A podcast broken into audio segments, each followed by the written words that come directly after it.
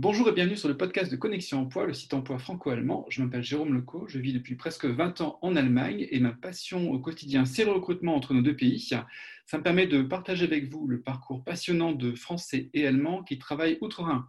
J'avais envie depuis longtemps de faire découvrir ces Français et Allemands qui décident de faire le pas pour aller vivre en Allemagne ou en France et qui réussissent dans de nombreux domaines. J'espère que ces interviews vont vous inspirer pour traverser le Rhin. N'hésitez pas à les partager par WhatsApp, à noter ou commenter euh, ce podcast sur Spotify, iTunes et SoundCloud. Aujourd'hui, j'interviewe Aurélie. Bonjour Aurélie. Bonjour.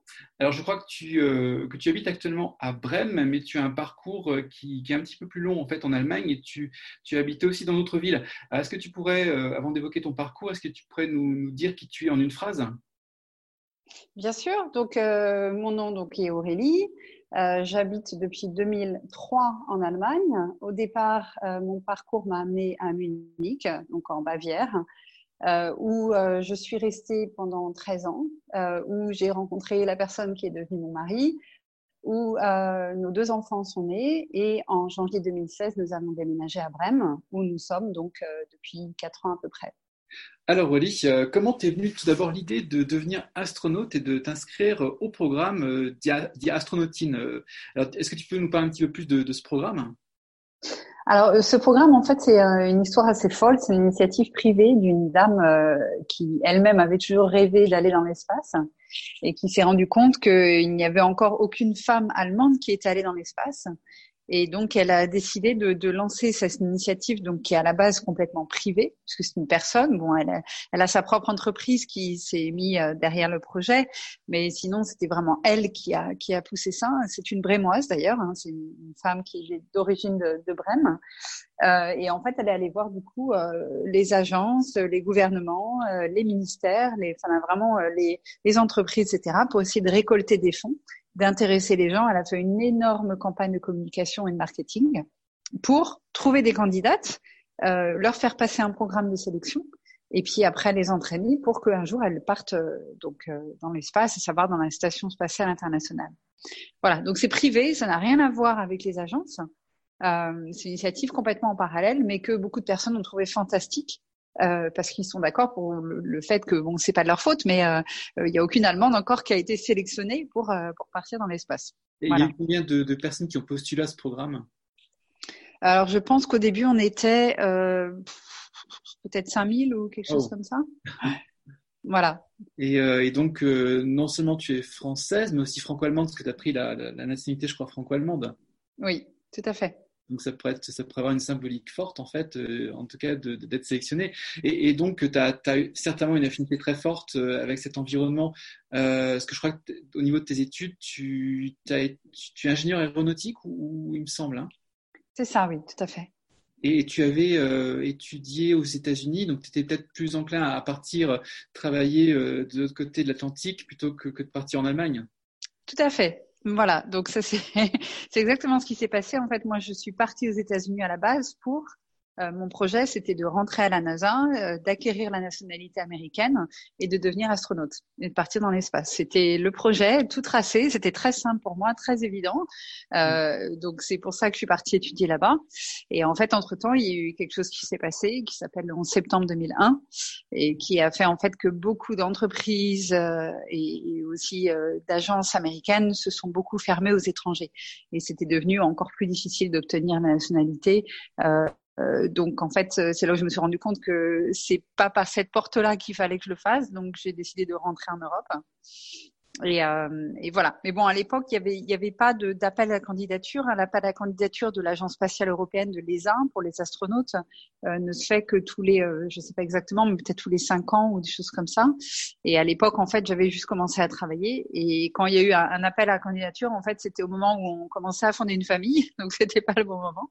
Et donc, en fait, voilà, les chances sont passées. Et puis, il y a un moment où on devient entre guillemets trop vieux et puis après, il y a ça qui est arrivé, qui est venu un peu comme une surprise, et où j'ai décidé euh, de faire candidature. Voilà, c'était il y a deux ans maintenant, trois ans, je sais. Le programme de sélection dure combien de temps? Parce que c'est assez sélectif comme sélection, ça va être physique, et puis aussi, il y a, il y a beaucoup d'aspects notamment que tu dois euh, suivre de façon continue. Euh, oui, alors là, ils ont un petit peu simplifié le process. Euh, donc, en fait, il y a eu euh, d'abord, il y a eu un, un, premier tri de fait sur les CV, sur les parcours. Je pense qu'il voulait des gens d'abord qui aient une formation plutôt technique, même si ça devait pas être forcément ingénieur aéronautique ou spatial. Euh, point de vue profil, euh, point de vue intérêt, point de vue. Il y avait l'âge aussi qui a joué, même s'ils ont quand même balayé assez large. Euh, et après, il y a eu des premiers entretiens de fait. il y a eu un événement public, hein, et là, ça a réduit encore le nombre de, de participants. Je crois qu'on était 200 ou quelque chose comme ça. Et après, il y a eu les vrais tests de quotient intellectuel de connaissances scientifiques euh, et de, de, capacité aussi à réagir de manière rapide. On était, sur ordinateur où il fallait faire des, il y avait des simulations à un moment où on, avait une sorte de joystick dans les mains, sauf que quand on allait à gauche, ça allait à droite. Enfin, c'était voilà, essayer de te représenter dans l'espace. Euh, ils analysaient nos réflexes, etc. Et pour moi, en fait, c'est là que ça s'est arrêté. Voilà. Donc euh, moi, j'ai pas pu continuer à, ce stade-là. Mhm. Euh, je crois qu'après, elles ont été euh, quelque chose comme une cinquantaine. Elles ont passé euh, la dernière étape, euh, qui était des sortes de tests de personnalité et de, de, de, de travail en équipe. Donc, voilà, comment on se comporte face au stress, face à des situations un peu complexes, euh, dans une équipe avec d'autres personnes ou tout seul, etc.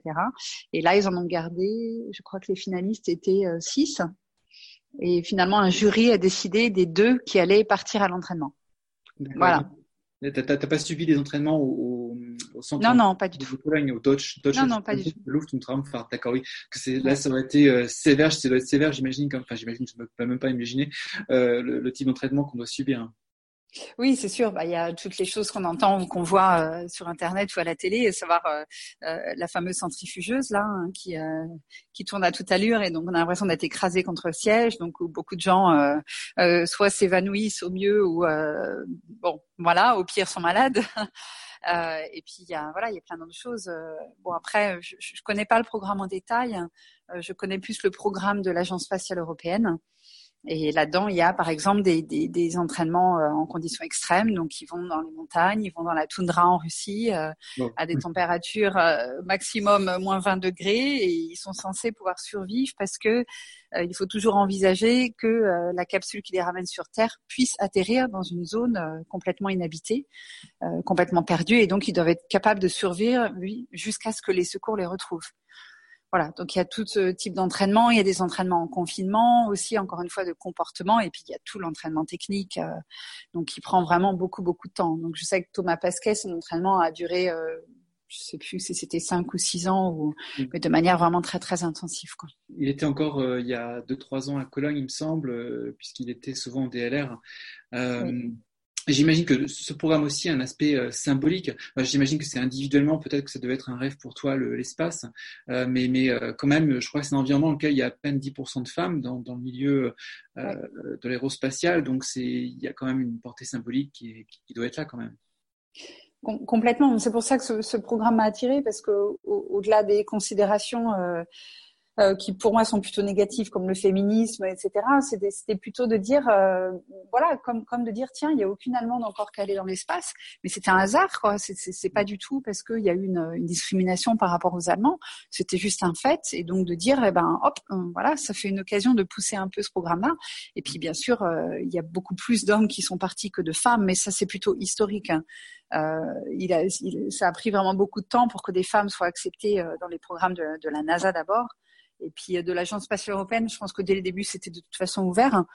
Euh, mais il y avait très peu de femmes qui, de toute façon, suivaient ce genre de, de profil, de parcours. Et mm. encore aujourd'hui, c'est difficile. Moi, je suis engagée dans pas mal d'actions euh, pour essayer de motiver les, les, les, filles et les jeunes femmes, en fait, à, à faire des carrières techniques, qui ont envie de le faire, mais qui disent bah oui, mais je vais me retrouver parmi plein d'hommes. Comment est-ce que je vais faire? Et puis, est-ce qu'on va m'accepter? Et puis, euh, est-ce que je vais être à la hauteur? S'il n'y a pas beaucoup de femmes, est-ce que ça veut dire que peut-être parce que les, femmes ne sont pas à la hauteur? Donc, il y, a des, y a des croyances comme ça, en fait, qu'il faut vraiment euh, qu'il faut casser, quoi. Et, euh, et, je pense qu'il faut dire, voilà, moi, je suis là, c'est possible, c'est faisable. Euh, on, on, est, on est tous égaux, voire il y en a qui peuvent performer mieux que des hommes. peut-être dans d'autres domaines, il y aura un homme qui sera meilleur qu'une femme, mais bon, c'est voilà quoi, tout est euh, tout, tout, est possible. Et je pense qu'on on voit dans leurs yeux en fait quand on parlait à des jeunes filles qui avaient 10 ans, 11 ans, 12 ans, et on voit dans leurs yeux qu'en gros, elles me disaient mais, mais comment t'as fait? Enfin pour elles, j'étais une sorte de miracle. Et moi, j'essaie de leur expliquer. Je, non, enfin, ça m'a intéressé. Donc, je suis allée faire des études, j'ai appris euh, le métier. Et puis après, je suis arrivée, oui, mais quand même, maintenant, ça doit être encore dur avec plein d'hommes, etc. Et je dis, alors, on sent effectivement qu'il y a cette dominance, entre guillemets, dans la présence mais il n'y a pas de difficulté en, plus. Enfin, je me sens pas lésée ou mise de côté ou, ou plus critiquée parce que je suis une femme. Et voilà, c'est ces genres de choses qui euh, euh, qui m'a aussi poussée à faire ça. Au-delà de bon, je, je savais bien que j'avais pas forcément de chance parce que d'abord euh, le nom Aurélie Bressolette c'est pas forcément très allemand, donc je me doutais bien que c'était. Mais, tu étais franco-allemand, donc c'est t'avais toutes tes chances. En fait. Euh, bien sûr, mais bon, je pense que quand on a le choix entre euh, une Suzanne Müller ou, euh, ou Aurélie pour représenter l'Allemagne dans l'espace, je pense que moi-même, j'aurais sans doute choisi Suzanne Müller. Mais bon. Il y a, voilà. il y a un aspect pour, pour, le, pour, le, pour le franco-allemand, il y avait quand même un, côté symbolique très fort. Enfin, déjà, déjà le fait que tu, que tu participais, que tu es très, très approché dans la sélection, c'est déjà super. Et puis, tu, tu permets de, de, contribuer à ouvrir des portes justement pour, pour établir au moins un équilibre de, de, dans l'espace. Tout à fait. J'essaye. J'essaye en tout cas. Donc voici un petit peu euh, l'histoire de, ton, parcours en tant que candidate pour ce, programme euh, qui, qui, qui, emmène les gens dans les, dans les, étoiles. Alors maintenant, on va, on va parler un petit peu de, ton parcours un petit peu plus en, en Allemagne. Voilà. Qu'est-ce qui t'avait motivé à l'époque de, venir en particulier en Bavière à Munich? Euh, en fait, c'était un parcours professionnel euh, qui m'a amené là-bas pour un projet qui devait durer normalement seulement trois mois. Donc, je devais quitter Munich au bout de trois mois. Et au bout de deux semaines, deux ou trois semaines, euh, en fait, ça m'est tombé dessus sans prévenir, à savoir que l'ambiance de la ville, les gens, la qualité de vie m'a énormément plu. Et donc, j'ai su que je voulais rester là-bas. Et, donc, j'ai fait des pieds et des mains pour pouvoir rester au-delà de ces trois ou quatre mois et ça a marché. Et qu'est-ce qui t'a plu le plus particulièrement à Munich? Euh, la, qualité de vie, clairement, euh, le, côté, euh, on va dire, propre, même si ça paraît un petit peu artificiel, mais le côté vraiment très, voilà, je pense que les, Bavarois sont très fiers de leur région. Et donc, il y a vraiment une, protection de la, de, la culture, des mœurs, des, traditions, mais dans le bon sens du terme.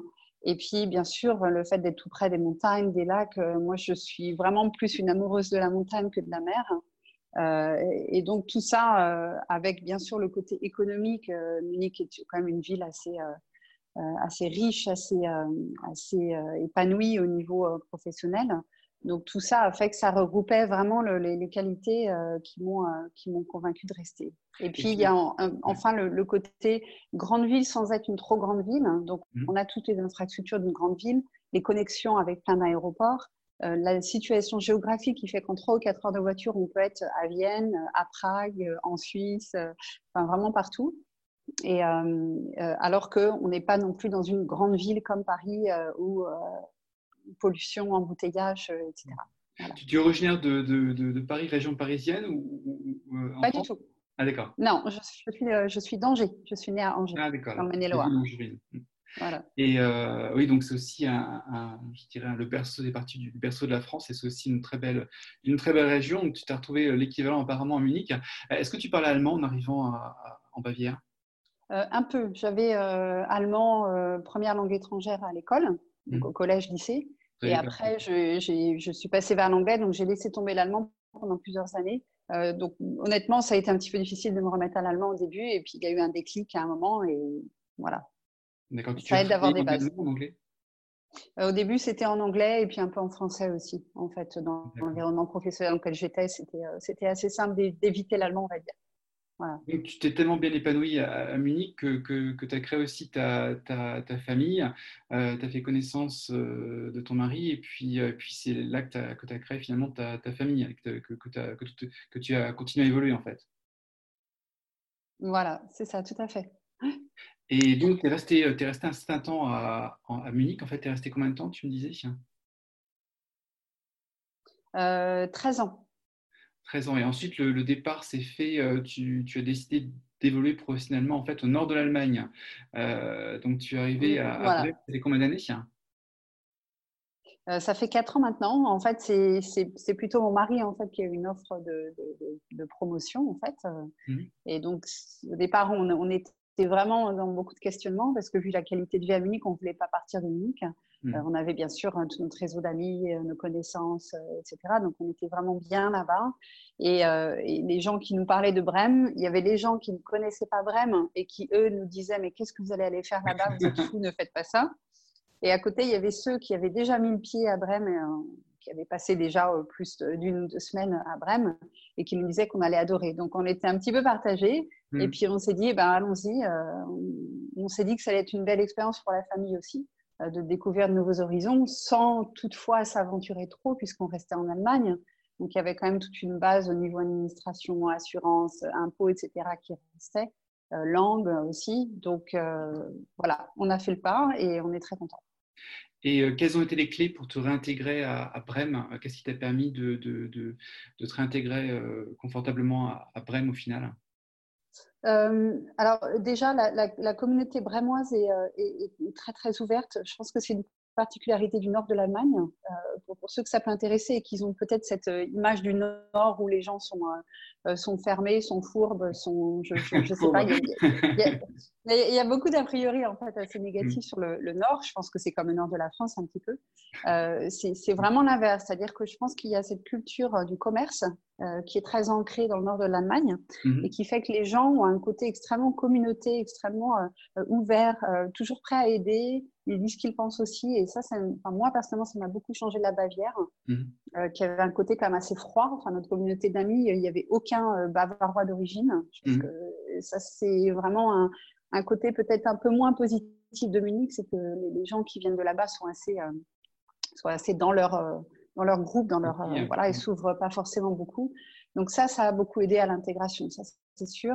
Euh, après, il y a eu le côté euh, école et en fait au mmh. jardin d'enfants. Quand on arrivait, les enfants allaient encore au jardin d'enfants.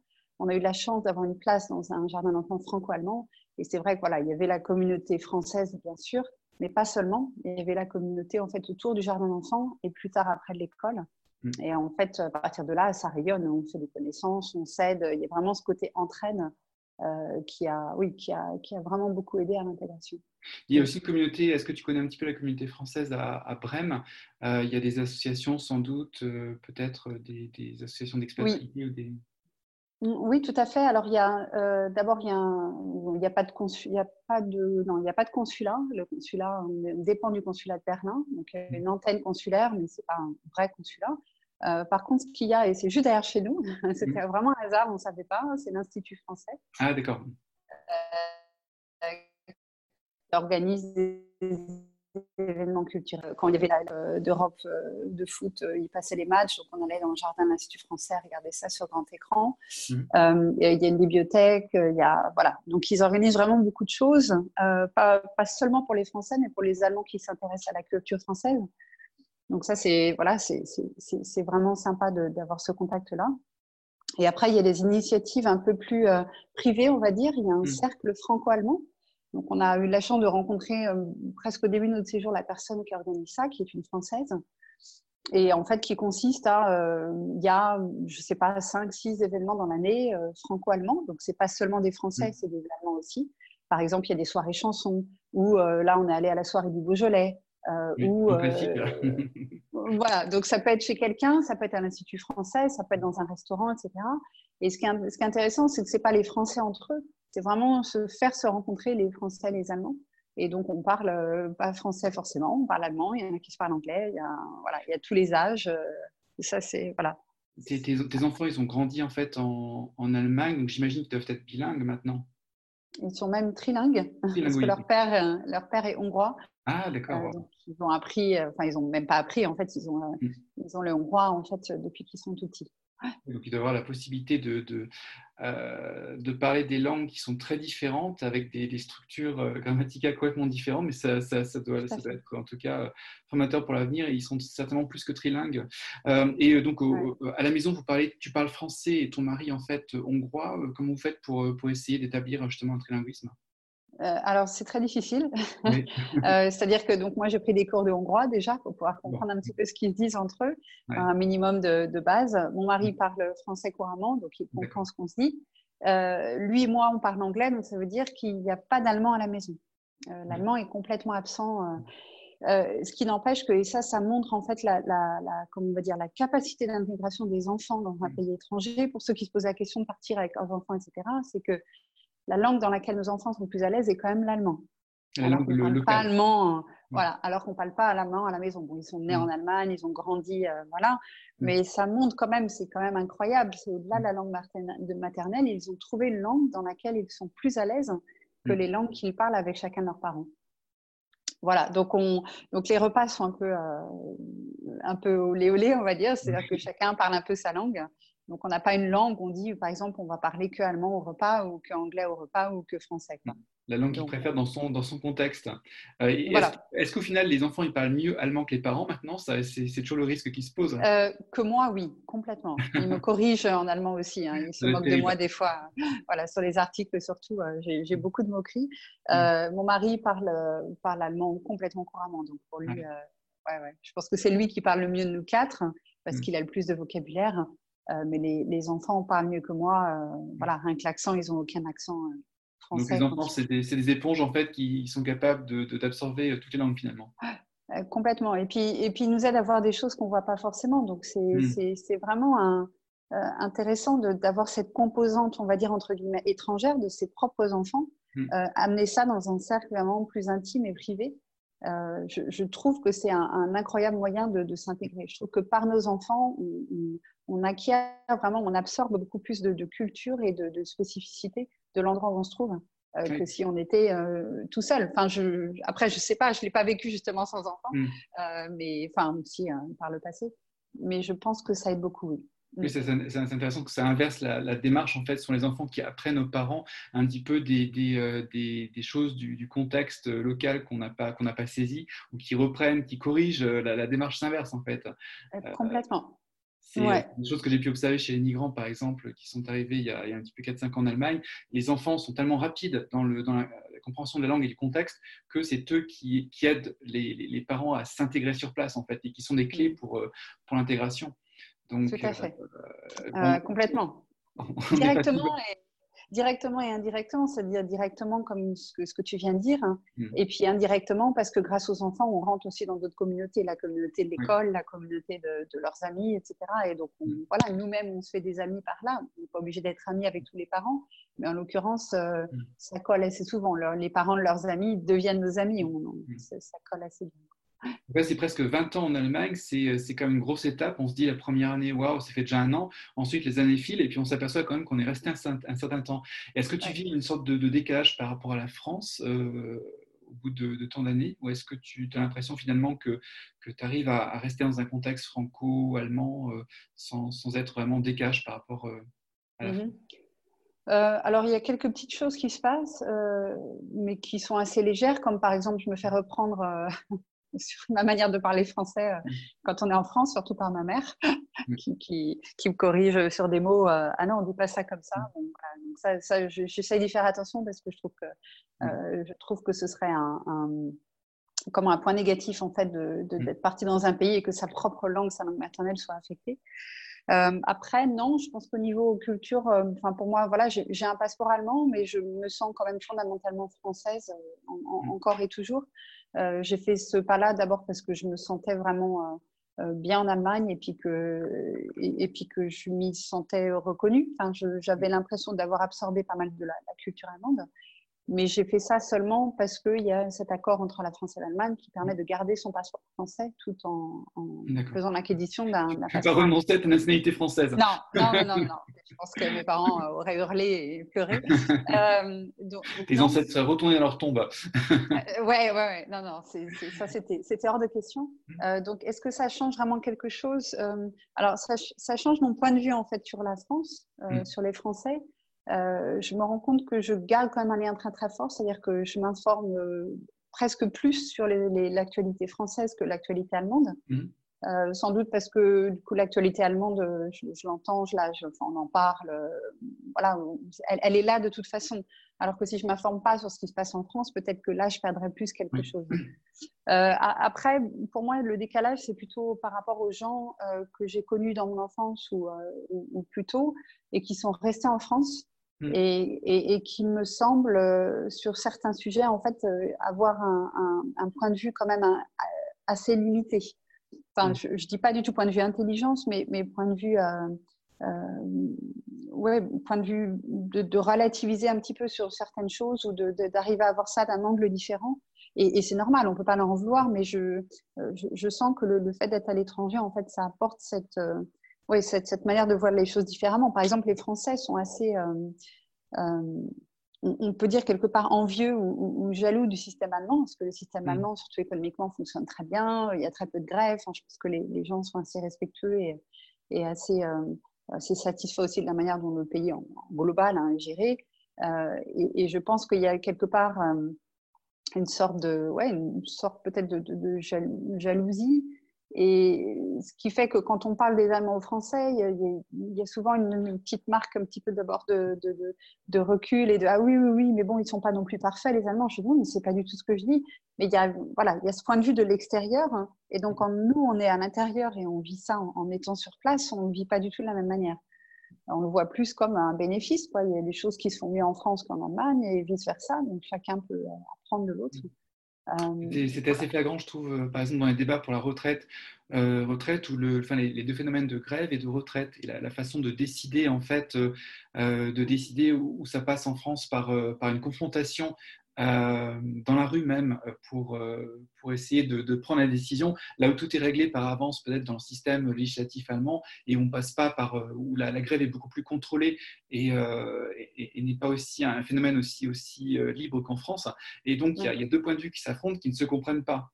Euh, et, euh, et, ça mène aussi justement à, des, à, des, à ce niveau-là à des, euh, des problèmes de, de, compréhension. On ne comprend pas le modèle de, de l'autre en fait. Tout à fait. Alors après, moi, je peux, je peux avoir des, opinions qui sont partagées par d'autres personnes franco-françaises restées en France, etc. Donc ça, c'est c'est pas le problème. Mais c'est vrai qu'on voilà, on, on récupère en fait d'autres points de vue, d'autres d'autres choses qui se passent et, et, le fait d'échanger devient extrêmement enrichissant et apporte vraiment beaucoup en fait. Alors, en quoi tu te, tu te sens devenue allemande? Euh, C'est complètement subjectif comme, euh, comme question. Elle, ça, peut, ça peut être des petits trucs peut-être. Est-ce qu'il y, a des moments où tu te dis, je, suis devenue allemande? Alors, la première chose, et ça, mon père va m'en vouloir, mais c'est que je mange pas du pain tous les repas. c'est vraiment, euh, c'est vraiment ah, ça, alimentaire. Ah, c'est très franco-français. Au début, j'étais, j'étais pas choquée, mais j'étais un peu embêtée au restaurant quand mon plat mm. arrivait, puis il n'y avait pas la corbeille de pain à côté.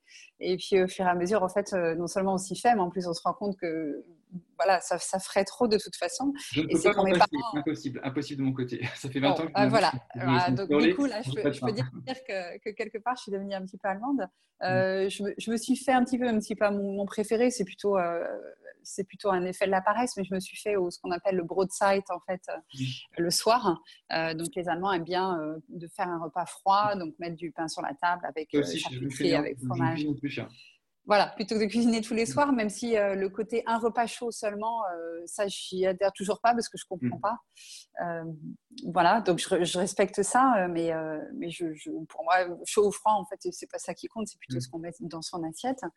Euh, qu'est-ce qu'il y a d'autre? La notion de temps, est-ce que tu que avais une façon différente de gérer le temps quand tu étais en France par rapport euh, actuellement? Euh, non, parce qu'en fait, j'ai, on va dire, j'ai été traumatisée, on, peut dire, dans mon enfance, en fait, d'être hein très souvent en retard. Et du coup, maintenant, je, voilà, je, je, mets un point d'honneur à, être à l'heure. Bon, après, il y a toujours, bien sûr, des exceptions, mais donc ça, ça n'a pas changé, au contraire. Euh, ça me plaît beaucoup en Allemagne parce que justement, euh, tout le monde est très à l'heure, tout est très clair, etc. Et après, à nous d'ajouter notre petit grain de sel pour euh, éviter que les choses soient un peu trop strictes. Donc ça, ça, ça, me va très bien. sinon, oui, enfin, on, on, revient encore au repas, qui reste quand même un, critère de comparaison entre deux pays. on a tendance à manger plus tôt, ça c'est sûr, que ce soit le petit déjeuner, le midi, etc. Donc après, ça dépend des, des, des groupes dans lesquels on se trouve, mais euh, c'est un point de vue du temps, oui, ça change. C'est-à-dire que donc l'agenda de la journée va être décalé par rapport à l'agenda typique français. Euh, donc on va manger vers 18h30, 19h ou plus tard. Alors qu'en France, c'est plutôt 20h. Au niveau de la communication, c'est vrai que tu évolué dans un, dans un milieu professionnel allemand et international, j'imagine. Au niveau de la communication, est-ce que dans ta façon de, communiquer avec un interlocuteur, tu, as, peut-être changé un petit peu ta façon de faire ou tu t'es adapté sans, peut-être le, sentir? Est-ce que tu as l'impression qu'il y a eu des changements aussi dans ta façon d'évoluer de, dans, un, dans un contexte avec des personnes qui sont de différentes nationalités? Euh, oui, euh, clairement. Alors après, il y a tous les stéréotypes de euh, l'allemand qui a besoin qu'on lui explique les choses de manière rationnelle.